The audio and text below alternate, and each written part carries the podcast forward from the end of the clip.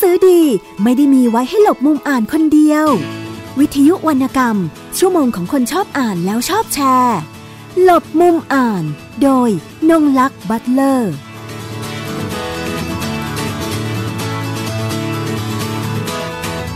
สวัสดีค่ะ คุณผู้ฟังรายการหลบมุมอ่านวิทยุไทย PBS กับนงลักษ์บัตเลอร์คุณผู้ฟังสามารถติดตามรับฟังรายการต่างๆ ของวิทยุไทย PBS ได้ทางช่องทาง www.thaipbsradio.com ดาวน์โหลดแอปพลิเคชัน Thai PBS Radio รับฟังได้ทางระบบ iOS และระบบ Android กับอีกหนึ่งช่องทางในการรับฟังและสื่อสารกับทางวิทยุไทย PBS ไปที่ Facebook Page Thai PBS Radio สำหรับในสัปดาห์นี้ รายการหลบมุมอ่านวิทยุไทย PBS ได้เดินทางมาที่งานบุรพาบุ๊กแฟร์นะคะ งานจัดขึ้นระหว่างวันที่ 21 ถึง 25 มกราคม 2562 บริเวณรอบๆของอาคารสำนักหอสมุดกลาง มหาวิทยาลัยบูรพานะคะ โดยภายในงานก็จะมีหลายๆสำนักพิมพ์หลายบูธนะคะมาออกร้านหนังสือ มีทั้งจำหน่ายลดราคานะคะ และราคาหนังสือเริ่มต้นตั้งแต่ 20 บาทนะคะรวมนอกจากนั้นก็ยังมี การจำหน่ายจำพวกสมุดบันทึกดินสอปากกานะคะของน่ารักสำหรับเด็กๆนะคะโดยทั่วไปเราก็จะเห็นอยู่แล้วนะคะตามงานหนังสือ ก็จะคล้ายๆกับงานที่ศูนย์เศรษฐกิจนะคะ เพียงแต่ว่าขนาดของงานจะเล็กลงมากว่าหน่อย แล้วเป็นงานที่จัดในสถาบันการศึกษา และระหว่างที่มาเดินในงานนะคะ ดิฉันก็มาพบที่บูธบูธหนึ่งนะคะ คือ บูธหนังสือที่ชื่อว่าวงวันนะคะ ก็จะมีหนังสือลดราคา 50%กับลดราคา 20%ค่ะ โดยหนังสือของบูธวงวันนะคะ มี concept นะคะที่เขียนไว้ตรงป้ายตรงตรงลดราคานะคะ บอกว่าหนังสือตามหาคนอ่านค่ะนะคะ ดิฉันก็มาตามหาหนังสือค่ะและได้หนังสือหลายเล่มนะคะ จากบูธแห่งนี้ ความน่าสนใจของบูธแห่งนี้นั่นก็คือหนึ่งก็ไม่ได้มีหน้าร้านนะคะเป็นคนขายหนังสืออิสระ เรามีร้านหนังสืออิสระ เราก็มีคนขายหนังสืออิสระ เช่นเดียวกันนะคะ และสังเกตที่ชอบมากเลยนั่นก็คือการจัดหมวดหมู่การจัดหนังสือของบูธแห่งนี้นะคะ จัดได้หาง่ายมากเลยจำนวนหนังสือเยอะนะคะ แต่จะมีการจัดหมวดของนักเขียนแยกออกชัดเจนนะคะว่า อย่างเช่นเซตงานเขียนของอคุณเสกสรรประเสริฐกุลอย่างนี้เป็นต้นนะคะเซตงานเขียนของอสำนักพิมพ์นาครนะคะเป็นต้นแล้วก็หมวดทั้งมีหนังสือนิยายวรรณกรรม งานแปลนะคะงานวิชาการนะคะงานบทความต่างๆ คือมีหนังสือหลากหลายนะคะงานฝีมือก็มีนะคะ ก็เลยเห็นความโดดเด่นตรงนี้ว่าโหยน่าสนใจมาก ดังนั้นเนี่ยคนขายนี่ก็คงไม่ธรรมดาแล้ว ดิฉันก็ใช้เวลาหนึ่งวันก่อนค่ะ มาทำความคุ้นเคยกับบูธแล้วก็ได้เห็นการขายการพูดคุยนะคะไม่ใช่การขายค่ะต้องบอกว่าเป็นการพูดคุยสนทนา เรื่องหนังสือกันระหว่างผู้ซื้อและผู้ขายนะคะ และเมื่อวานนี้ก็มีน้องคนนึงเป็นนักศึกษาค่ะ มาที่บูธแห่งนี้แล้วเขาก็บอกว่า เนี่ยชีวิตเขาได้ค้นพบหนังสือดีๆ ได้อ่านหนังสือดีๆ ก็เพราะได้รับคำแนะนำนะคะ จากทางเจ้าของบูธวงวันนะคะ นั่นก็คือคุณเกษมบุพสิรินะคะ วันนี้ละค่ะเราก็เลยจะขออมาพูดคุยกับคุณเกษมนะคะว่าเอ๊ะอยากจะให้เล่านะคะว่าจุดเริ่มต้นของการที่มาเป็นผู้ขายหนังสืออิสระนะคะรวมถึงเป็นตัวสื่อกลางที่สำคัญอีกอีกคนหนึ่งนะคะในการที่ทำให้เราเนี่ย ได้พบกับหนังสือดีๆหลายเล่มบางเล่มนี่เป็นหนังสือ ซึ่งหาไม่ได้ตามร้านหนังสือทั่วไปแล้ว อยากจะเลยอยากจะทราบว่าเอ๊จุดเริ่มต้นในการมามาเปิดบูธแล้วก็ ขายนะคะเป็นคาราวานหนังสือนะคะเป็นผู้จำหน่ายหนังสือสระเนี่ยเกิดขึ้นมาได้อย่างไรนะคะดิฉันคุยกับคุณเกษมภายในงานนะคะซึ่งเป็นวันสุดท้ายที่นี่นะคะอาจจะมีเสียงประชาสัมพันธ์ของทางผู้จัดงานนะคะต้องขออภัยคุณผู้ฟังนะคะแต่คิดว่าก็ถือว่าเป็นการได้บรรยากาศไปอีกรูปแบบหนึ่งค่ะนะคะเดี๋ยวรบกวนคุณเกษมช่วยเล่าเลยค่ะก็ก็ขายหนังสือมานานนะครับ เมื่อก่อนผมทำงานอยู่ที่เกรดไทย เกรดไทยอยู่แผนกเนี่ยครับแผนกขายหนังสือเนี่ยก็ แต่อ่านหนังสือเนี่ยก็อ่านมาก่อนที่จะทำงานเกตไทยนะตอนตอนเรียนตอนอะไรก็เรียนไม่จบอะไรหรอก ก็มาทำงานเกตไทยก็ยิ่งมาเห็นหนังสือมากขึ้นนะครับ ก็ทำให้เออก็พอทำงานแก้ไทยสักพักหนึ่งเนี่ยครับ ก็ออกมาก็ก็ไม่รู้จะทำอะไรก็มาขายหนังสือนะครับ ก็รวบรวมหนังสือที่ที่ตัวเองมีบ้างแล้วก็ ไปเห็นเขาขายที่มันดีๆอย่างเงี้ยครับก็ก็เก็บซื้อมาเก็บมาขายแล้วก็ก็เน้นขายลด 50%นะครับ เพื่อที่จะกระจายหนังสือไปยังคนอ่านนะเนาะที่เป็นนักศึกษาที่ยังไม่ค่อยรู้จักหนังสืออะไรอย่างนี้ครับก็ได้รู้แล้วนิสิตบางคนที่เรียนจบมาแล้วหรือว่ากำลังเรียนอยู่อะไรอย่างเงี้ครับ ถ้าเขายังสงสัยเรื่องว่าจะอ่านอะไรอย่างเงี้ยครับ วรรณกรรมมัน มีอะไรดีอะไรก็ก็ผมก็จะแนะนำบ้าง แนะนำให้น้องเขาว่าเออลองไปอ่านได้ไหมลองไปอ่านอะไรอย่างเงี้ครับ ก็อยู่ที่ความต้องการของน้องๆอะครับที่ว่าเขาอยากจะอ่านอะไร อยากจะเก็ตกับอะไรอย่างนี้ครับ น้องบางคนก็อยากจะลองอ่านวรรณกรรมหนักๆอะไรอย่างเงี้ครับ ก็เอาไปให้ทดลองอ่านถ้าอ่านไม่เข้าก็เอามาคืน ก็มาคืนเอามาเปลี่ยนอะไรอย่างเงี้ยครับ ก็ก็มีหลากหลายอยู่ครับนักศึกษาแต่ว่า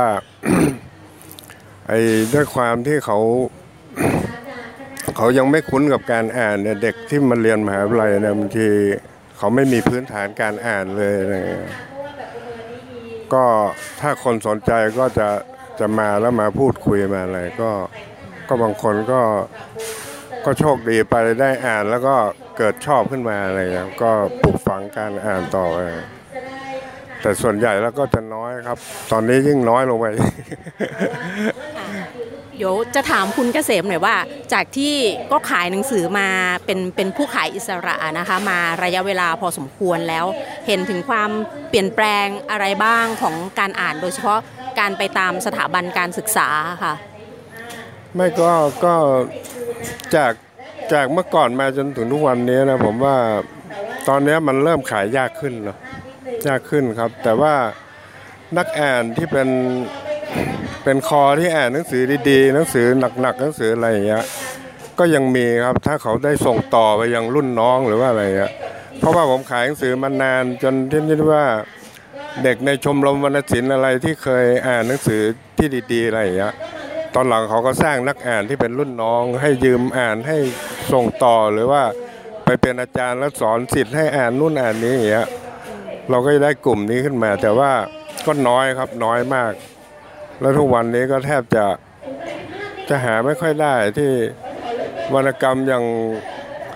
รางวัลโนเบลอะไรอย่างเงี้ยจะอ่านกันน้อยมาก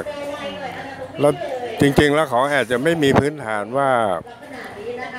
การอ่านวรรณกรรมพวกนี้มันได้อะไรบางทีอ่านไม่รู้เรื่องอะไรอย่างเงี้ยครับ แต่จริงๆเขาต้องอ่านหลาย ๆ รอบเหมือนที่ผมบอกให้น้องหลายคนที่ว่าอ่านไม่เข้าอย่างเงี้ยต้องต้องค่อย ๆ อ่านแล้วมันมันไปรับใช้จิตวิญญาณยังไงอะไรอย่างเงี้ยก็ก็เล่าให้เขาฟังว่าวรรณกรรมที่ว่ามันมีอิทธิพลมันมีอิทธิพลยังไงอะไรอย่างเงี้ยเพราะว่าอย่างนักเขียนฝ รั่งบางคนที่เราอ่านไม่รู้เรื่องเนี่ยเอ๊ะทำไมมันเขียนขึ้นมาเลย ก็ก็ให้เขาไปพินิจดูอะไรเงี้ยถามรุ่นพี่ถามอาจารย์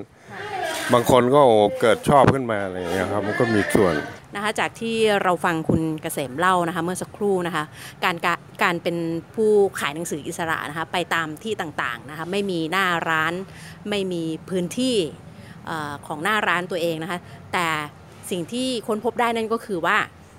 การไปตามที่ต่างๆ ก็ได้เกิดพื้นที่เหมือนกันใช่เกิดพื้นที่เกิดพื้นที่ในการแบ่งปันเรื่องราวเกี่ยวกับวรรณกรรมแลกเปลี่ยนความคิดเห็นกับเด็กๆ นักศึกษานะคะ ดิฉันค่อนข้างมั่นใจว่าคงจะมีผู้อ่านหลาย ๆ คน ซึ่งเติบโตทางด้านการอ่านนะคะ งานด้านวรรณกรรม วิชาการหรืออะไรต่างๆ ก็แล้วแต่นะคะ เติบโตจากการอ่านและการได้แลกเปลี่ยนนะคะ กับทางครับคุณเกษมเจ้าของบูธวงวันตรงนี้ เอาละค่ะในอย่างบูธของคุณเกษมเอง หนังสือ หลาย ๆ เล่ม ก็ค่อนข้างที่จะเฉพาะทางอะนะคะ อันนี้คือตัวเองตั้งใจไว้ตั้งแต่แรกเลยใช่ไหมคะว่าครับต้องการจะจะเลือกคนอ่านด้วย ครับก็คือไอ้หนังสือที่ผมมาขายเนี่ยส่วนมากก็จะเป็นวรรณกรรมเป็นส่วนใหญ่อะเนาะเพราะว่าเป็น ผมคิดว่าวรรณกรรมมันเป็นงานศิลปะไงเป็นงานที่ว่าบางทีมันก็ไปสนองทางจิตวิญญาณได้เนาะแล้วนักศึกษา คือเราอยากให้นักศึกษาอ่านพวกเนี้ยอ่านแล้วจะมันจะซึมเข้าไปในในจิตใต้สำนึกเขาเวลาเขาไปอยู่ในสังคมเนี่ยผมว่ามันบางทีมันมันจะออกมาโดยไม่รู้ตัวนะ ที่ว่ามันเป็นเรื่องของศิลปะในการใช้ชีวิตที่จะอยู่ร่วมกันในสังคมวรรณกรรมบางอย่างเนี่ยมันมันเป็นแบบอย่างอะ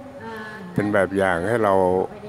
ให้เรารู้จักรักกันรู้จักอยู่ด้วยกันยังไงอะไรอย่างเงี้ยครับ มนุษย์ก็จะจะมีสันติสุขขึ้นนะครับ เสร็จแล้วก็การตัดสินใจกับคนที่มาอยู่ด้วยกันเนี่ยมันจะละเอียดขึ้นพิถีพิถันขึ้นนะครับแทนที่จะจะแค่หมาเดินผ่านหน้าบ้านขี้หน้าบ้านอะไรก็ยิงกันฆ่ากันเนี่ยมันอาจจะน้อยลง ก็ ก็หลายคนนะที่ที่เป็นนักอ่านที่เราคุ้นเคย เวลาเราไปตามมหาวิทยาลัยนะเวลาพูดคุยกันเนี่ยเราจะรู้สึกว่าเออมันมีอะไรที่มันมันดีขึ้นนะครับ ดีขึ้นแล้วก็ให้อภัยกันอะไรกันอย่างเนี้ยครับ มันเกิดมาจากวรรณกรรมบางเล่มที่มัน เพราะว่าเราอ่านด้วยเราก็จะรู้สึกว่า เออวรรณกรรมที่มันทำให้เรารู้สึกลึกๆอะนะอย่างของเฮดเซอย่างของอะไรอย่างเงี้ย ผมว่ามัน มันก็หลายเรื่องที่ที่เราอยากให้เด็กในมหาวิทยาลัยซึ่งเป็นซึ่งเป็นความหวังของสังคมอะจะได้จะได้อยู่แบบเนี้ยครับนะคะอย่างที่คุณเกษมบอกว่าวรรณกรรมก็เป็นรูปแบบหนึ่งของศิลปะนะคะก็คือเป็นงานวรรณศิลป์ซึ่งเป็นอีกส่วนหนึ่งของงานด้านศิลปะและใช่ยังมีความเป็นวัฒนธรรมอยู่ในเรื่องของการอ่าน ซึ่งได้บ่มเพาะเรามันไม่ใช่หนึ่งบวกหนึ่งเป็นสองมันไม่ใช่หนึ่งบวกหนึ่งเป็นสองเหมือนพวกแพทย์พวกอะไรเรียนเนี่ย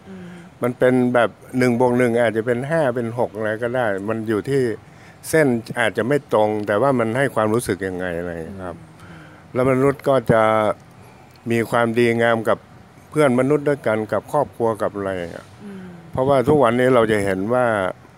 สังคมที่มันหนึ่งบวกหนึ่งเป็นสองเป๊ะเนี่ยมันจะทำให้เห็นว่าลูกฆ่าพ่ออะไรอย่างเงี้ยครับ ลูกฆ่าพ่อเพื่อนทะเลาะกันยิงกันฆ่ากัน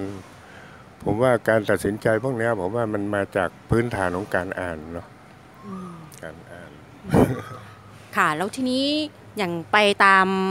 จังหวัดต่าง ๆ อย่างเงี้ยนะคะครับปีปีหนึ่งเดินทางมากน้อยเท่าไหร่คะเพราะจะมีบาง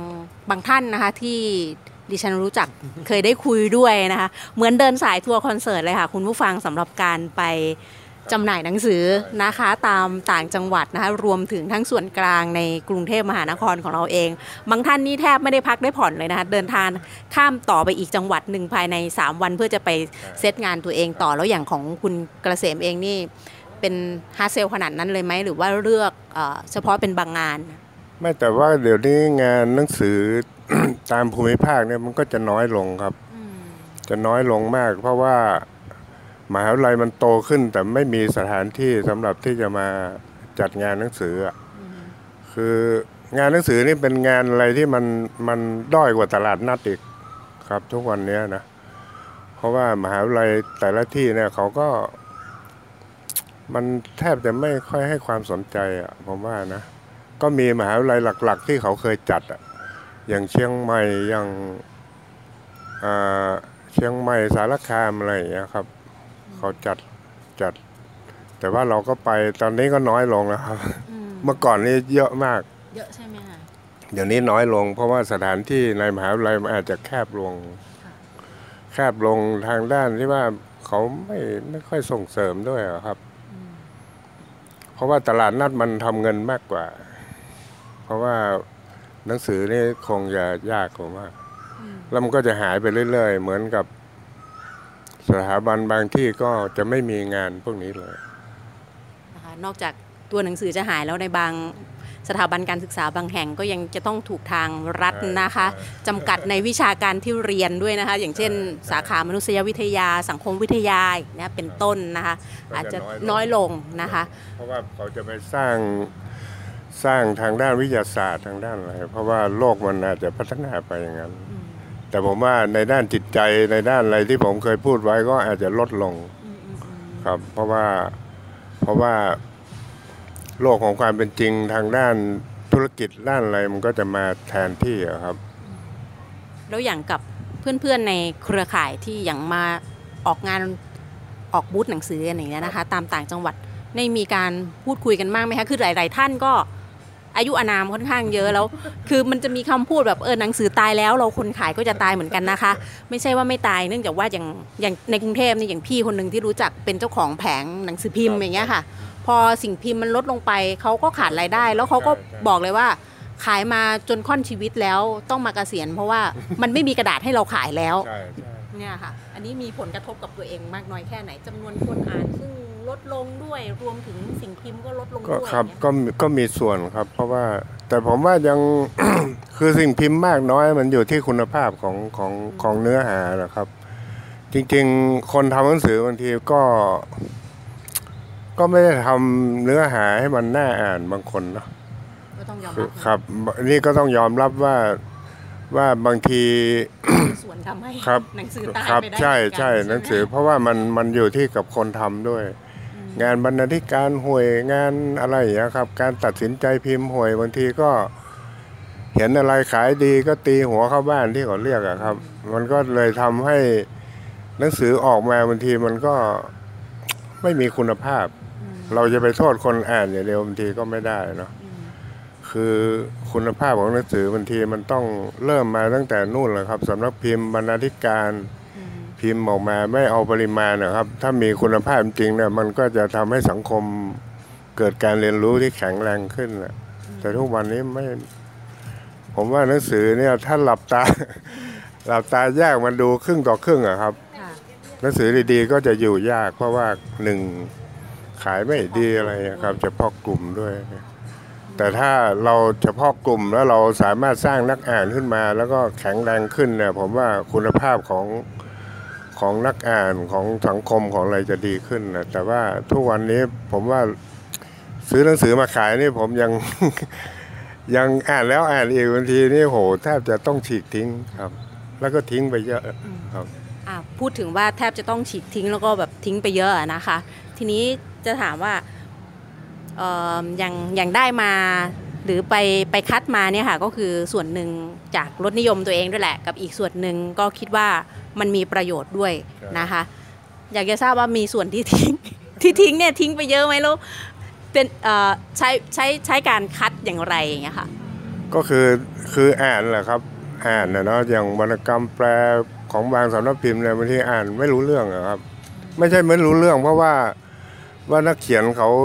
แต่งแล้วเราเข้าไม่ถึงนะจริง ๆ อ่านไม่รู้เรื่อง เพราะว่าภาษาอะไรมันไม่ดีอะ คือเหมือนกับไม่ได้ทำบรรณาธิการไม่ได้อะไรหนังสือแปลอะไรก็อ่านอ่านแบบงงอะอ่าน ก็มีหลายเล่มครับที่ที่นั่น แต่ว่าบางทีผมก็ไปเจอในกอง20บาทแหละครับ เราก็ไปดูโอ๊ยทำไมมาขาย20บาทอะไรอย่างเงี้ยบางทีเราก็เสียดายว่าว่าขบวนการผลิตของเล่มนี้นะมันหนึ่งบรรณาธิการก็คงจะปวดหัวกว่าจะออกมาเป็นเล่มครับ หรือว่า สำนักพิมพ์กว่าจะได้ค่ากระดาษค่าอะไรมาพิมพ์เนี่ยโอ้เอาไปมากลายเป็นว่ามาโยน 20 บาทอะไรอย่างเงี้ยผมก็บางทีก็ซื้อมาเพื่อจะมาลด 50%เลยอืมมันเหมือนกับ ก็สร้างความยุติธรรมให้เกิดในในในขบวนการเหมือนกัน เพราะว่าถ้าคนที่เขียนหรือว่าคนที่พิมพ์ตั้งใจพิมพ์ตั้งใจเขียน มาเห็นหนังสือตัวเองอยู่ใน 20 บาทเนี่ย ซึ่งมันไม่มีค่าอะไรเลยเนี่ย ผมว่ามันก็ก็ทำให้เขาใจหายเหมือนกันนะ แต่ว่าไอเราเราเราเหมือนกับว่าคนเขียนหรือว่าคนทำเนี่ยเหมือนกับทำขนมเค้กขึ้นมาอะไรอย่างเงี้ย แล้วก็คนกินแล้วกินเตะทิ้งบ้างกินไม่รู้อะไรอะไรอย่างเงี้ยเราก็รู้สึกว่าเออเสียดายผมก็บางทีก็เอามา ถ้าเขายังขาย 20 บาท เราไม่มีตังค์ซื้อมากมายอะไรเราก็เอามาดองไว้ก่อนเอามาดองเอามาเก็บไว้อย่างนั้นจนเขาขาย 20 บาทหมดหรือว่า เขาจะอ่านไม่อ่านไม่รู้ถ้ามันหมดไปโดยวิธีไหนก็แล้ว แต่เราก็ค่อยมาขาย 50 บาทเลยเพื่อจะได้กำไรนิดหน่อยอะไรอย่างเงี้ยครับ ดังนั้นเนี่ยกระบวนการของของคุณเกษมเองก็คงไม่ได้เหมือนตามร้านหนังสือทั่วไป ซึ่งไปไปเครดิตมาจากทางสำนักพิมพ์ หรือว่าสายส่งนะคะ ก็คือลงทุนเป็นเงินสดซื้อมาเลยส่วนมากก็ซื้อเงินสด แล้วถ้าเป็นพักพวกกันบางทีเขาก็ให้เครดิตบ้าง เราก็เอามาไม่มากอะครับห้าเล่มสิบเล่มอะไรอย่างเงี้ยครับ มาขายแล้วงานประเภทไหนซึ่งมันค่อนข้างจะออกยากในในบูธของวงวันเองเนี่ยค่ะ แต่ส่วนมากถ้าคนมาบูธผมส่วนมากก็ก็ก็ชัดเจนก็จะพอกกลุ่มชัดเจนแล้วก็จะได้อยู่ครับจะได้อยู่ แต่ว่าถ้าคนที่เขาอ่านหนังสืออีกประเภทหนึ่งเขาก็จะไม่มาใกล้เลย ไม่มาใกล้เลยอะไรอย่างเงี้ยครับ แต่ว่า บางทีคนที่เขาอ่านจนชินกับหนังสือพวกนี้เขาก็ไปแนะนำน้องนุ่งมาอะไรก็จะมากันเป็นกลุ่มอย่างเงี้ยก็ก็ส่วนมากก็จะเป็นอย่างนั้นนะครับ คือไม่ถ้าผมไปตั้งอย่างอย่างสถาบันบางที่ที่เขาไม่อ่านหนังสือเลยเนี่ย ผมก็จะขายไม่ได้เลย คือคนจะไม่มาใกล้เลยครับ เพราะว่าจริง ๆ อาจารย์ในสถาบันการศึกษาก็มีส่วนนะคะที่จะใช่ช่วยกระตุ้นตัวนักศึกษาให้ได้มามาซื้อหนังสือตรงนี้รวมถึงสาขาวิชาที่อยู่ในนั้นด้วยโเฉพาะรรณกรรมนะครับมันมันแทบจะต้องใช้อาจารย์อาจารย์ที่สอนพวกเนี้ยครับ แนะนำอะไรเงี้ยมันถึงจะจะได้อย่างอย่างผมยกตัวอย่างอย่างมหาสารคามเนี่ยตอนที่อาจารย์ธัญญาที่ว่าไพฑูรย์ธัญญาเขาไปเป็นอาจารย์นะครับ ก็มีชมรมวรรณศิลป์เกี่ยวกับวรรณกรรมคึกคักมาก และทุกวันนี้ด้วยเงื่อนไขพวกนั้นนะครับ มันต่อยอดมาจนถึงทุกวันนี้ที่ว่าเด็กที่เป็นลูกศิษย์แกไปเป็นครูโรงเรียนสาธิตบ้างอะไรบ้างเนี่ยก็ก็สร้างนักอ่านในโรงเรียนอะไรขึ้นมา เวลาผมไปเนี่ยเขาจะมีความสุขมากนะคะไม่ใช่ส่วนหนึ่งของการครับปลูกวรรณกรรมให้เติบโตเติบใหญ่เนี่ยนะคะทั้งอาจารย์เอง รวมถึงก็มีส่วนนะคะตัวนักศึกษาด้วย และพอคุณเกษมเล่าให้ฟัง ตัวผู้ขายเองก็มีส่วนนะคะในการที่จะนำตัววรรณกรรมดีๆ ไปสู่คนอ่านนะคะรวมถึงอย่างที่บอกว่าหนังสือในบูธของคุณเกษมเนี่ยมันมันเลือกคนอ่านของมันมาแล้วแหละนะคะถูกเลือกมาแล้วนะคะ และตรงนี้แหละค่ะใครเข้ามาที่ที่บูธวงวันนะคะ ตามงานต่างๆนะเพราะไม่มีขายไม่มีขายออนไลน์ๆ ไม่มีครับไม่มี เพราะว่าผมโทรศัพท์ผมก็ไม่มีอะไรก็ไม่มีครับก็คือขายแบบนี้มันเป็นโชคชะตาของคนอ่านเนาะกับหนังสืออะไรอย่างเงี้ยถ้าเขามาเจอกันไม่ว่าเขาต้องเจอกันสักวันหนึ่งครับ แต่ว่าจะเจอโดยวิธีไหนนะเพราะว่าผมไม่มีวิธีที่จะเป็นธุรกิจที่จะไปไปไปแบบว่าไปทำให้มันมันมี แต่ว่าให้มันมีโดยโดยโชคชะตาของของคนอ่านกับคนนั่นนะครับ อ้อย่างนี้ต้องคุณผู้ฟังท่านใดนะคะ ที่อยู่จังหวัดอื่น ซึ่งไม่ได้ไม่ได้พบกับบูธของวงวันนะคะ ไม่ได้พบบูธวงวันนี่ก็อาจจะยังชะตาไม่ต้องกันนะคะ ยังคลาดเคลื่อนกันอยู่ใช่แล้วโดยเฉพาะอย่างยิ่งต่อไปพื้นที่มันก็จะยิ่งหดลดลดลงนะคะ ก็เพต้อราะงว่าที่ตามผมหาพูดอกัย่านงเงี้ยเนี่ยเพราะว่าที่ผมพูดอย่างเงี้ยเพราะว่าผมสังเกตดูจากหนังสือบางเล่ม ซึ่งมันหนักๆและขายยากเนี่ยผมเอาติดไปเกือบทั่วประเทศบางที แล้วจะไปขายได้แบบ บางคนมาเห็นป๊อบเนี่ยสะดุดเลยหยุดเอาเลยอะไรอย่างเงี้ยครับ ผมว่ามันมันเป็นมันเหมือนกับเนื้อคู่อะเนาะเหมือนกับคนผู้หญิงอยู่ใต้ผู้ชายอยู่เหนืออะไรอะโอกาสที่มันจะมาเจอกันมันยากมาก แต่ว่าในที่สุดเขาก็เจอกันเลยอะครับ ผมว่าหนังสือเหมือนกัน มันเป็นโชคชะตาของคนอ่านด้วยอะครับนะคะถ้าดิฉันเป็นคุณเกษมเมื่อวานที่ได้ยินน้องนักศึกษาคนนั้นพูด บอกว่า โอ้ผมอ่านหนังสือเป็นอ่านหนังสือได้ดีขึ้น การอ่านของผมดีขึ้น เพราะว่าได้พบกับคุณลุงเกษมนี่แหละครับพี่รวมถึงได้ซื้อหนังสือหลายเล่มจากบูธวงวันนะคะเราในฐานะที่เป็นถ้าเราเป็นตัวกลาง เราก็รู้สึกดีใจเนาะที่ได้ยินแบบนั้น ดิฉันได้ยินดิฉันก็เลยอยากจะเป็นตัวกลางเหมือนกันค่ะ ในการนำเสนอเรื่องราวของคุณเกษมนะคะ เพื่อจะได้เล่าบอกต่อกับคุณผู้ฟัง อีกทีหนึ่งก็ตอนที่ว่า หนังสือที่น้องเขาอ่านแล้วมันสามารถทำให้เขาดีขึ้นอะเนาะมันเปลี่ยนแปลงชีวิตเขาจากคนที่เขาแบบไม่ค่อยจริงจังกับมิตรภาพกับอะไรอย่างเงี้ยมันดีขึ้นมันอะไรขึ้น จิตใจเขาอ่อนดีขึ้นอะไรขึ้นอย่างเงี้ยคือ คือถึงที่สุดมามนุษย์มันไม่ใช่ว่าจะมีเรื่องแบบว่าไอเรื่องแบบธุรกิจทุกวันอะไรอย่างเงี้ยมันเป็นเรื่อง ความอ่อนอ้อนทางจิตใจอะนะที่มันเกิดจากวรรณกรรมพวกเนี้ยครับบางทีพ่อแม่ก็อยากจะอ้อนลูกทั้งทั้งๆที่ไม่มีเหตุผลหรอกครับ บางทีเรื่องพวกเนี้ยมันเกิดจากการอ่านวรรณกรรมนะครับ มันสะสมไว้มันอะไรไว้อะเนาะผมว่ามันมันมันต้องลุ้นหน่อย เอาล่ะ เดี๋ยวช่วงท้ายแล้ว จะให้คุณเกษมนะคะ ช่วยยกสักห้าเล่ม ห้าเล่มโปรดก็ได้ค่ะนะคะของคุณเกษมหน่อยหรือว่า งานที่กับงานที่ที่ขายขายดีของของของบูธนะคะจากที่สังเกตนะคะ เอาเอาหนังสือที่คุณเกษมอ่านแล้วรู้สึกว่าเออมันมันเปลี่ยนชีวิตมันให้คุณค่ากับเราจะจะมากกว่าหรือน้อยกว่าห้าเล่มก็ได้ค่ะ ก็เนี่ยครับที่ที่ขายดีที่ผมขายได้ก็คือ ถ้าเป็นวรรณกรรมฝรั่งก็จะเป็นพวกของเฮดเซเนาะ ของเฮดเซของครับยังของยังยังคือถ้ามาร้านผมเนี่ย คนยังยังจะชอบตรงนี้อยู่ครับ ของเฮดเซนี่รู้สึกจะอันดับหนึ่งอะครับ เสร็จแล้วก็งาน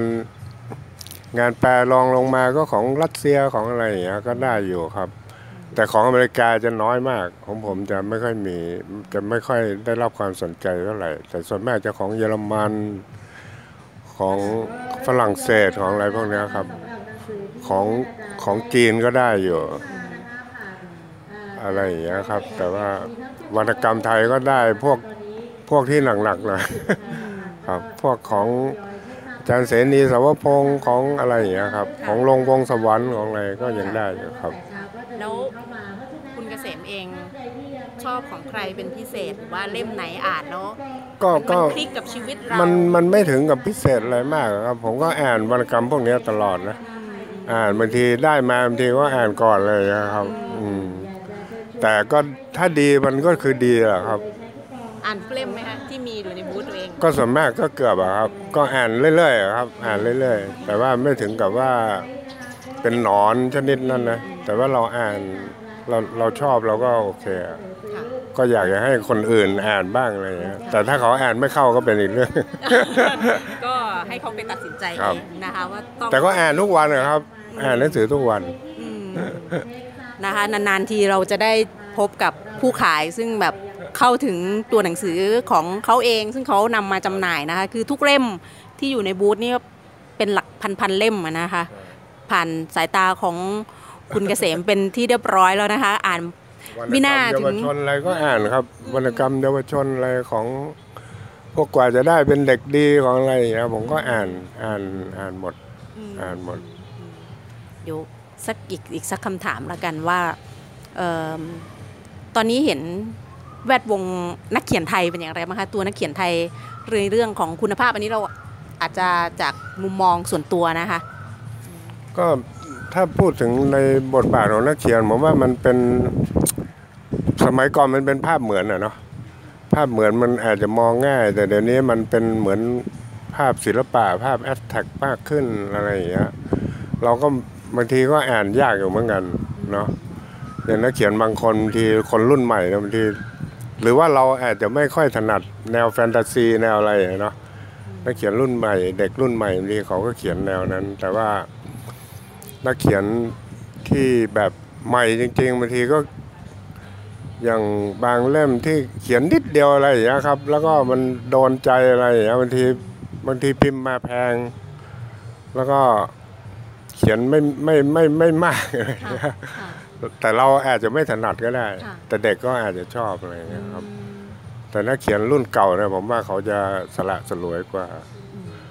สละสลวยแล้วก็มีจุดมุ่งหมายของการสื่อการอะไรอย่างเงี้ยครับ แต่รุ่นใหม่นี่มันเหมือนกับ มันอาจจะเรื่องสังคมด้วยนะ สังคมอาจจะเปิดโอกาสให้เขาแบบว่าง่าย ๆ ไวๆ แล้วก็ไม่ต้องรับผิดชอบอะไรมากครับนะคะนี่ก็คือมุมมองความเห็นนะคะของคุณเกษมนะคะ ซึ่งเอ่อได้ถ่ายทอดเรื่องราวให้กับเราได้ฟังนะคะ ถึงชีวิตของคนขายหนังสืออิสระนะคะ แล้วก็มีรูปแบบการอ่านที่เฉพาะตนของตัวเองนะคะ น้องๆคนใดนะคะ ตามสถาบันการศึกษานะคะ ที่มีบูธของวงวันไปตั้งบูธจำหน่ายด้วยภายในงานก็เข้ามาแวะเข้ามาคุยพูดคุยกับคุณเกษมนะคะ บุพสิริได้นะคะที่บูธนะคะ เพราะว่าเอ่อใจดีค่ะ แล้วคุยคุยกันสนุกมากเมื่อวานนี้ก็มาคุยด้วยอยู่อยู่นานค่ะ ก่อนที่ดิฉันก็กลับไปคิดว่าเอ๊ะอยากจะนำเสนอเรื่องราวของคุณเกษมผ่านทางรายการหลบมุมอ่านของวิทยุไทย PBS นะคะ ก็เลยมาขออนุญาตแล้วก็ ได้รับอนุญาตว่าเออพูดคุยได้นะคะ ก็รู้สึกดีใจเหมือนกัน ซึ่งได้เรื่องราวของคุณเกษมไปบอกเล่าต่อให้กับทางคุณผู้ฟังได้รับทราบนะคะรายเล่มดิฉันก็เล็งไว้แต่นะคะใกล้จะล้มละลายแล้วนะคะในงานบูรพาบุ๊กแฟร์นะคะ 2019 ระหว่างวันที่ 21 ถึง 25 มกราคม 2562 นะคะ รายการของเราก็อาจจะบันทึกเสียงเพื่อจะไปออกอากาศนะคะ หลังจากงานนี้เสร็จสิ้นลงนะคะ และทางรายการหลบมุมอ่านของวิทยุไทย PBS ต้องขอขอบคุณนะคะ คุณเกษมบุพสิริไว้ในโอกาสนี้ค่ะครับหนังสือดีไม่ได้มีไว้ให้หลบมุมอ่านคนเดียว วิทยุวรรณกรรม ชั่วโมงของคนชอบอ่านแล้วชอบแชร์ หลบมุมอ่าน โดยนงลักษ์บัตเลอร์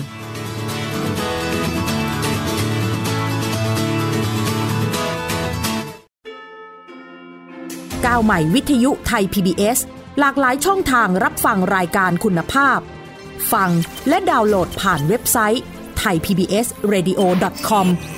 ผ่านแอปพลิเคชัน Thai PBS Radio บนสมาร์ทโฟน และชมรายการสดผ่าน Facebook Thai PBS Radio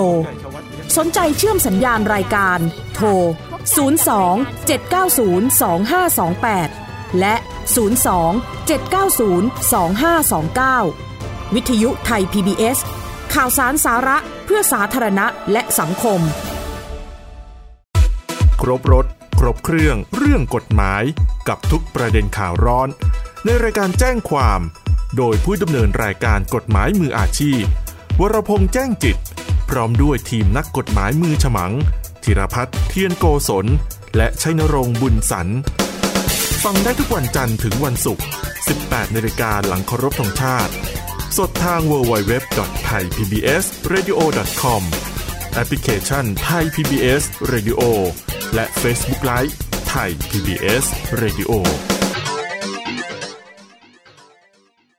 วันนี้การดูข่าวของคุณจะไม่ใช่แค่ในทีวีไทย PBS ให้คุณดูข่าวได้หลากหลายช่องทางถูกน้ำท่วมเต็มพื้นที่ เว็บไซต์ www.thaipbs.or.th/news Facebook Thai PBS News Twitter @thaipbsnews YouTube Thai PBS News ไหลล้นทะลักเข้ามานะกดติดสนันการข่าวพร้อมๆกับหน้าจอไร้ขีดจำกัดเรื่องเวลา เข้าถึงรายละเอียดได้มากกว่า ไม่ว่าจะอยู่ณจุดไหน ก็รับรู้ข่าวได้ทันที ดูสด และดูย้อนหลังได้ทุกที่ กับ 4 ช่องทางใหม่ข่าวไทย PBS ข่าวออนไลน์ ชับไว้ในมือคุณ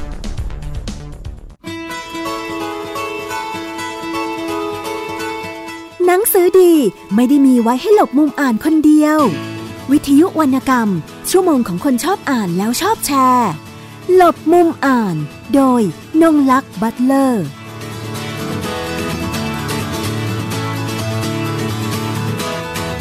เข้าสู่ช่วงที่ 2 ของรายการหลบมุมอ่านวิทยุไทย PBS นะคะ วันนี้รายการของเรามาร่วมงาน The Journey of Eve and Adam นะคะ เรื่องเล่าของเขาและเธอค่ะ แล้วก็มีเรื่องเล่าค่ะจากทางอาจารย์ศิวพลและอองสกุลนะคะ ซึ่งอาจารย์เป็น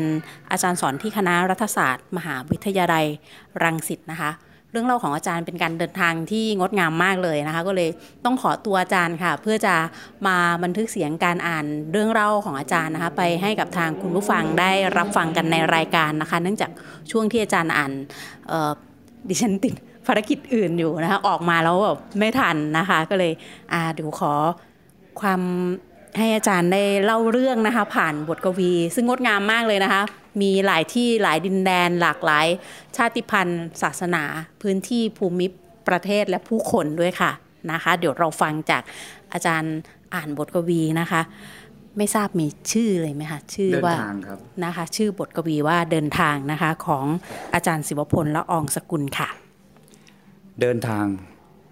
โลกคือมหาสมุทรแห่งชีวิตใยกักขังตนเองไว้ในลำคลองเล็ก ๆ แห่งชีวิตเฉพาะตนเองเล่า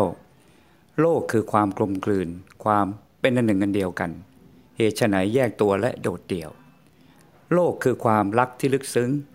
แต่กลับลุ่มหลงและหมกมุ่นกับตัวเอง จงเป็นสายน้ำที่ไหลไป รวมกับมหาสมุทรแห่งโลกกันไปสารเถิด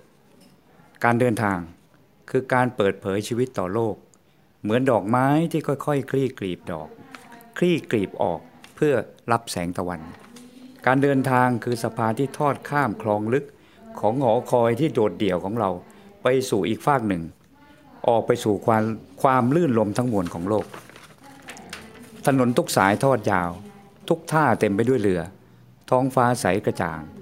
สายลมโบกโบย โลกห่างออกไปแค่ก้าวเดียว จงล่อนเล่ไปในจรเถิด ผมไปทุกเมือง หลวงพระบาง มันเดเล นาโปลี กุมอันตาอันตานยา ลอนดา นาปริโอ เดลฟีและอิสตันบูล ไปทุกท้องทะเลและแม่น้ำ อันดามัน อาหรับ แคสเปียน ทะเลดำ ไปจนถึงอีเจียน และเรียติก อิรวดี ทุงกระบัด ไปจนถึงแม่น้ำทากุส ผมเดินลึกเข้าไปในอดีต เปอร์เชีย กรีก เฮเลนิสติก โรม คริสเตียน ไบเซนไทน์อิสลาม ไปทุกเมืองโบราณ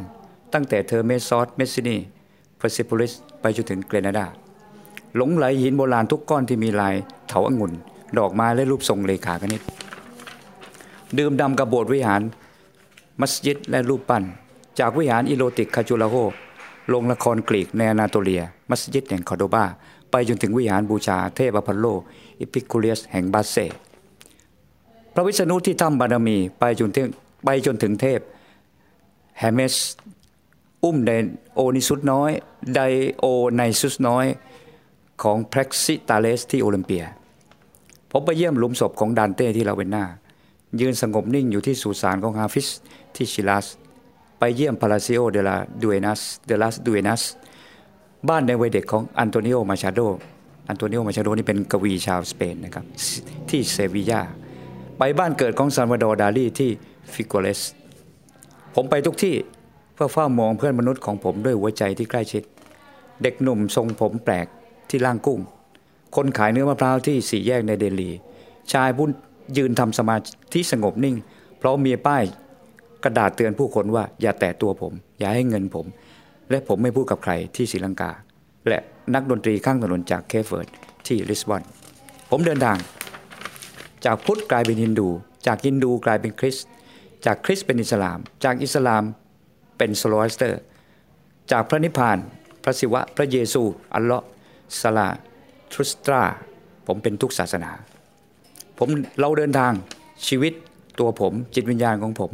ความฝันของผม เราเดินทางเราไปทุกขนทุกแห่ง เพราะเราเมาหมายกับโลกและจักรวาล ขอบคุณอาจารย์มากเลยค่ะแล้วใช้เวลาเขียนนานไหมคะก็กวีนี้เขียนมันเป็นร่ายแบบไพเราะอะคือประทับใจเนื่องจากว่ามัน มันได้เห็นความหลากหลายอยู่ในบทกวีชิ้นนี้ของอาจารย์นะคะ ผมนึกอะไรขึ้นได้ ผมก็จะเขียนบันทึกไว้อืมก็เขียน แล้วก็ค่อยประกอบเป็นเป็นเหมือนสตอรี่ค่ะอย่างที่อาจารย์บอกว่าเขียนเป็นบันทึกไว้แล้วเราก็ดึงอาจจะเป็นเขาเรียกเอ่อวรรคทองที่เราเขียนบันทึกไว้เนี่ยมาประกอบในนี้หรือว่า เราอ่านจากบันทึกแล้วมามามาเริ่มเขียนใหม่เป็นตัวบทกวีอะค่ะ มีเอ่อดึงดึงบางบางวรรคบางวลีจากในคือผมจะเขียนไว้บันทึกเป็นบันทึกเอาไว้แล้วก็ก็ค่อยๆเอามาเป็นผูกโยงก็เป็นสตอรี่ที่ไปในทิศทางเดียวกันอืมนะคะครับอันอันนี้ก็คือถ้าอย่างนั้นก็ใช้เวลาเขียนนานอยู่เหมือนกัน ก็จำเวลาไม่ได้ว่านานเปล่าแต่ว่าเขียนเรื่อยอืมอืมอืม ปกติเป็นกวีอยู่ด้วยหรือเปล่าคะอาจารย์ๆไม่ไม่ได้เป็นบทกวีไม่ได้ไม่ได้เป็นกวีอะไรครับเป็นอาจารย์สอนหนังสือธรรมดาค่ะไม่ได้แต่ชอบแต่ชอบเขียนนะฮะค่ะชอบเขียนค่ะชอบ นึกถึงอะไรแล้วก็มีแง่มุมอะไรก็จะเขียนบันทึกเอาไว้อืมอืมนะนี่ก็คือวิธีการถ่ายทอดเรื่องเล่าของอาจารย์นเดี๋ยวจะนคลืมก็เลยบันทึกเอาไว้ค่ะแต่ครับงดงามมากเลยค่ะ ต้องขอบคุณอาจารย์มากเลยนะคะ เดี๋ยวอีกสักครู่เราจะไปคุยกับทาง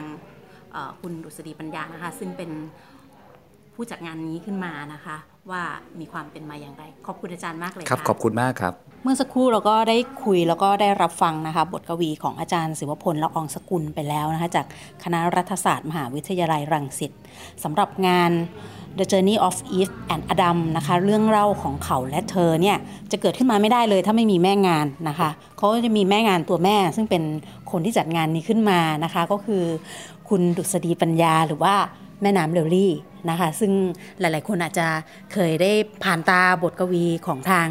พี่ตั้มนะคะขอเรียกว่าพี่ตั้มละกันไปบ้างแล้วนะคะ ตามหน้า Facebook ต่าง ๆ นะคะ ทีนี้เราจะมาคุยกันว่าวิความเป็นมาของงานนี้อย่างไรมันไม่ใช่งานแรกนะคะ ที่พี่ตั้มเป็นหัวเรี่ยวหัวแรงในการจัดขึ้นมานะคะ ก่อนหน้านู้นก็มีงานอ่านบทกวี มีทั้งดนตรีมีศิลปะนะคะ อยู่ในชุดเดียวกันในการรวม ผองเพื่อน นักเขียนคนอยากเขียนนะคะเป็นพื้นที่หนึ่งให้กับหลาย ๆ คนได้มามีพื้นที่ร่วมกันในงานเขียนนะคะ เลยอยากจะทราบว่าสำหรับตัวงานทีมครั้งนี้ค่ะว่า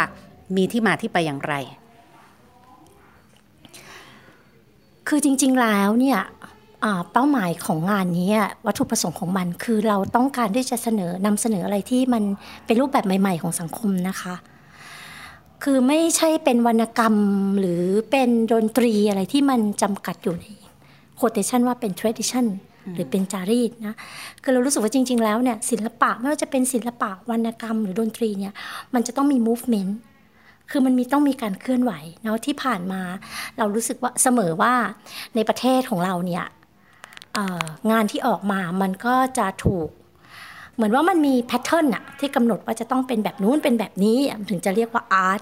แต่สำหรับเราเรารู้สึกว่า art เป็นศิลปะ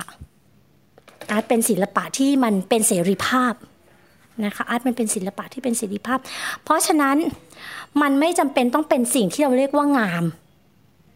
ใช่ไหมคะไม่จำเป็นต้องเป็นสิ่งที่เรียกว่างาม ถึงจะเป็นศิลปะ คือถ้าเราเอาเอาทฤษฎีศิลปะมาจับ คือเท่าที่เคย อ่านหรืออะไรมาอย่างเงี้ยเขาจะบอกว่าอาร์ตคืออะไรศิลปะคืออะไรศิลปะคือความงาม แต่สำหรับคนรุ่นใหม่เนี่ยหรือว่าถ้าเราไปอ่านงานทฤษฎีใหม่เขาก็จะบอกว่าจริง ๆ แล้ว ศิลปะไม่จำเป็นต้องงาม แต่ศิลปะคืออะไรคือชีวิต life is art เนาะคือ life is is art หมายความว่า ไม่ว่าชีวิตของคุณมันจะใสสดสว่าง หรือไม่ว่าชีวิตของคุณมันจะมืดดำคือคุณสามารถ express สามารถที่จะถ่ายทอดสิ่งนี้ออกมา ให้คนอื่นรับรู้ค่ะ แต่ว่ามันก็ต้องมีเงื่อนไขว่าพอถ่ายทอดออกมา คนจะต้องรู้สึกต้องรู้สึกเขาเรียกว่าสะท้านสะเทือนในอารมณ์มาค่ะ มันถึงจะเป็นอาร์ตอันนี้คือไอเดียของที่มาตรงนี้นะคะ ว่าทำไมเราถึงจัดอันนี้เป็นข้อแรก ข้อที่สองอาอาจจะสงสัยว่าทำไมใช้คำว่า The Journey of Eve and Adam นะคะ อันนี้เมื่อกี้ก็ได้อธิบายเป็นยังงานนิดนึงแล้วว่า คือที่มามันเป็นอย่างนี้ค่ะ คือด้วยความที่ตัวเองเนี่ยโดย background เนี่ยตอนสมัยเรียนเป็นคนที่สนใจทางสตรีศึกษา พวก feminism นะคะเป็นคนที่สนใจทางทางด้านนี้ feminism นี่ภาษาไทยก็เป็นพวกสตรีนิยมนะคะแล้วเราค้นพบเสมอว่าเเวลาที่เราอ่านเท็กซ์หรืออะไรอย่างเงี้ยเราก็จะพบพบเขาเรียกว่าเป็นจาก้อนหรืออะไรเงี้ยคือเป็นศัพท์เทคนิค ที่ใช้ในในงานวิชาการเนาะเขาก็จะพูดว่าหนึ่งหนึ่งเออหนึ่งในรูปแบบของการกดขี่สตรี ก็คือ eve teasing อืม eve teasing ซึ่งคือสมัยก่อนอะคือถ้าเราไม่แบบไม่ไม่ไม่ได้สนใจเฟมินิซึมอะเราก็จะมองว่าไอ้ if teasing ซึ่งถ้าแปลเป็นภาษาไทยก็คือ การล้อเลียนผู้หญิง โดยใช้ความเป็นผู้หญิงเนี่ยมา การล้อเลียนผู้หญิงโดยใช้ความเป็นผู้หญิงมาเป็นเครื่องมือ มันเป็นเรื่องปกติในสังคม เพราะเราอยู่ในสังคมไทยใช่ไหมคะเป็นสังคมที่เราอาจจะบอกว่าแหมเป็นผู้ชายเป็นใหญ่นิดนึงอะไรอย่างเงี้ย เพราะฉะนั้น if teasing หรือการล้อเลียนสตรีด้วยการที่เอาเอาจุดอ่อนของเธอ หรือสิ่งที่คิดว่าเป็นจุดอ่อนของเธอมาล้อเลียนเนี่ยมันเป็นเรื่องปกติ แต่สำหรับฝรั่งแล้ว หรือว่าสังคมสากลเนี่ยเขารู้สึกว่ามันไม่ใช่เรื่องปกติ อย่าง อย่างที่เราเห็นในงานทีสี่นี่ก็จะมีหนึ่งในรูปแบบของการกดขี่สตรีก็คือ if teasing ก็คือถ้าจะยกตัวอย่างเป็นรูปธรรมฟังแล้วมันอาจจะสับสนนิดนึงนะคะ ก็คือเช่นว่า สมมุติว่าเราไปทำงานนะคะ เราไปทำงานอย่างเงี้ย แล้วสมมุติว่าเราลาป่วย แล้วโจ๊กที่เราเห็นกันบ่อย ๆ ก็คือว่า เออน้องคนนี้ลาป่วยอีกแล้วเขาเป็นเมนนะสิ อะไรเงี้ย คือมันเป็นวาทกรรมอะอีฟทิซิ่งมันคือเป็นวาทกรรมที่มันฝังหัวในผู้ชายอะว่าเออถ้าจะล้อเลียนผู้หญิง ต้องล้อเลียนด้วยประเด็นแบบนี้ อะไรอย่างเงี้ย ซึ่งจริงแล้วมันมันอาจจะไม่ใช่ หรือมันอาจจะใช่ แต่ถึงแม้ว่าสมมติว่าเป็นความใช่ คุณก็ต้องยอมรับว่า อันนี้เป็นเรื่องเป็นเรื่องปกติที่ผู้หญิงทุกคนจะต้องเป็นคือคือคือโลกนี้มีสองเพศ คุณอยากอยู่เพศเดียวไหมล่ะ อะไรอย่างเงี้ยเนาะ อันนี้คือเรื่องที่หนึ่ง อีกอันหนึ่งที่ที่เราพบบ่อยๆ ก็คือว่า เราเคยทำทีสีดเคยทำวิจัยนะคะทำวิจัย เราก็จะไปสัมภาษณ์บรรดาพวกนักข่าวหญิงทั้งหลายอะไรเงี้ยว่าว่าเขาเนี่ย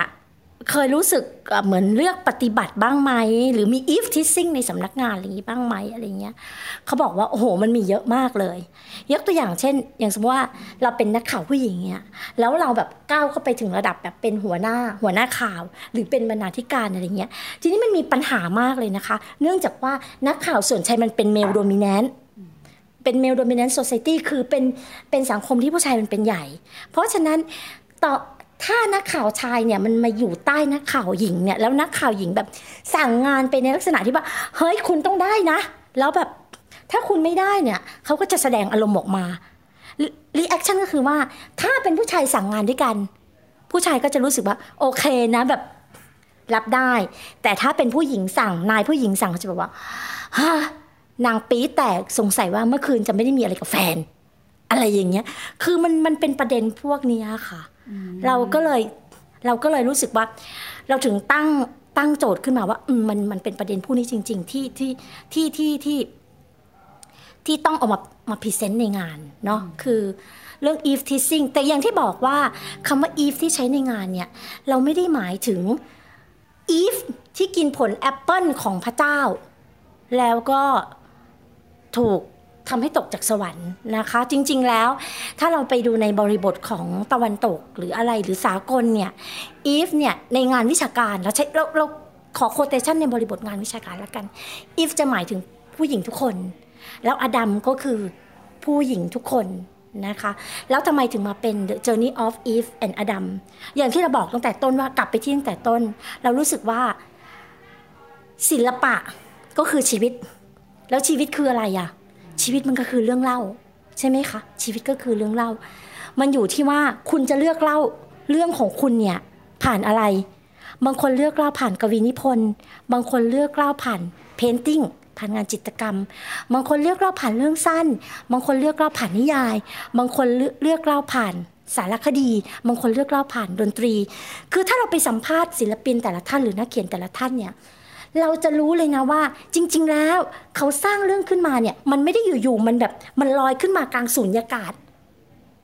ทุกคนมี motivation คือมีแรงบันดาทุกคนมี motivation ภาษาไทยคือ เดี๋ยวนะ แรงจูงใจเนาะหรือมี inspiration คือมีแรงบันดาลใจ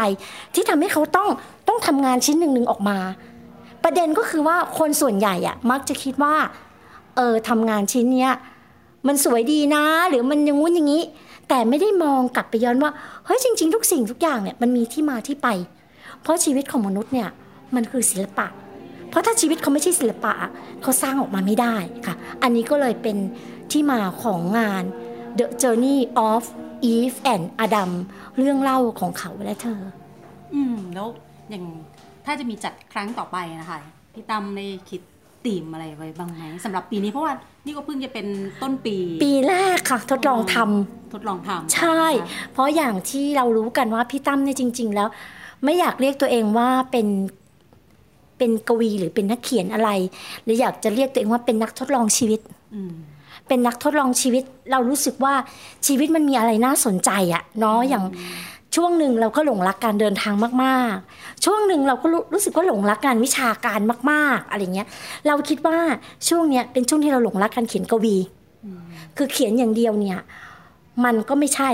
มันต้องมีเวทีได้อ่านด้วยอะไรเงี้ย เราก็เลยใช้ชีวิตมาทดลองตรงนี้ อย่าเรียกว่าเป็นกวีหรือเป็นนักเขียนอะไรเลยค่ะเรียกว่าเป็นนักทดลองชีวิตดีกว่าเนาะ คือใช้ชีวิตมันไปเรื่อยๆ ตราบเท่าที่มัน happy เราก็ carry onค่ะ แต่ถ้ามันไม่ใช่เราสักวันหนึ่งเราก็ ต้องบอกลามันไปอืมค่ะ ก็แสดงว่าเดี๋ยวครั้งหน้าเดี๋ยวก็ต้องไปทดลองใช้ชีวิตก่อนเดี๋ยวค่อยมาคิดธีมแล้วกันนะคะว่าจะเป็นธีมไหน เราไม่รู้ว่าชีวิต คือถ้าเป็นภาษากวีมันคงต้องประมาณว่า ก็อย่าไปบอกเลยว่าเราชีวิตเราจะเป็นยังไงเนาะเขาให้ชีวิตนำชีวิตเราเถิดอะไรเงี้ย ปล่อยให้ชีวิตนำชีวิตของเราเถิด สายลมแห่งโชคชะตามันจะบอกเราว่า เราจะเดินไปทางไหนค่ะค่ะประมาณนี้ค่ะค่ะนะคะก็ต้องขอบคุณนะคะเอ่อคุณดุษฎีปัญญานะคะ หรือว่าแม่น้ำเลวลี่นะคะ ซึ่งเป็นหนึ่งในผู้ที่ช่วยทำให้งานนี้เกิดขึ้นมานะคะ การเดินทางของเรื่องเล่าของเขาและเธอนะคะ The Journey of Eve and Adam นะคะสำหรับรายการหลบมุมอ่านวิทยุไทย PBS ก็ต้องขอขอบคุณไว้ในโอกาสนี้นะคะในงานบรรยากาศในงานนี่คือครบทุกรสนะคะ หมายถึงค่ะว่า ผู้ที่มาร่วมนะคะก็ได้เอ่อเล่าเรื่องของตัวเองผ่านบริบทต่างๆนะคะที่ตัวเองได้เผชิญมานั่นก็คือการใช้ชีวิตของเขาค่ะผ่านเรื่องราวของเขาผ่านเรื่องเล่าของเขานะไม่ว่าจะเป็นในรูปแบบของการเขียนภาพสดนะคะ รูปแบบของการบันทึกอย่างที่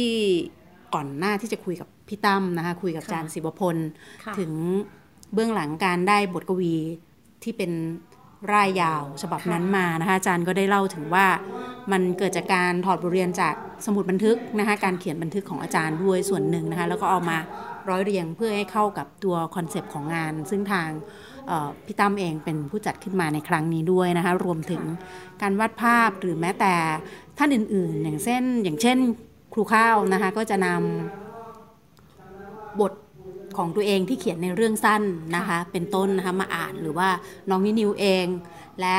คุณเมธามาศขาวนะคะอีกหลาย ๆ คนนะคะซึ่งมาใช้พื้นที่นี้ร่วมกันนะคะเราก็หวังว่าจะได้มีบรรยากาศของงานแบบนี้อีกนะคะให้นักทดลองชีวิต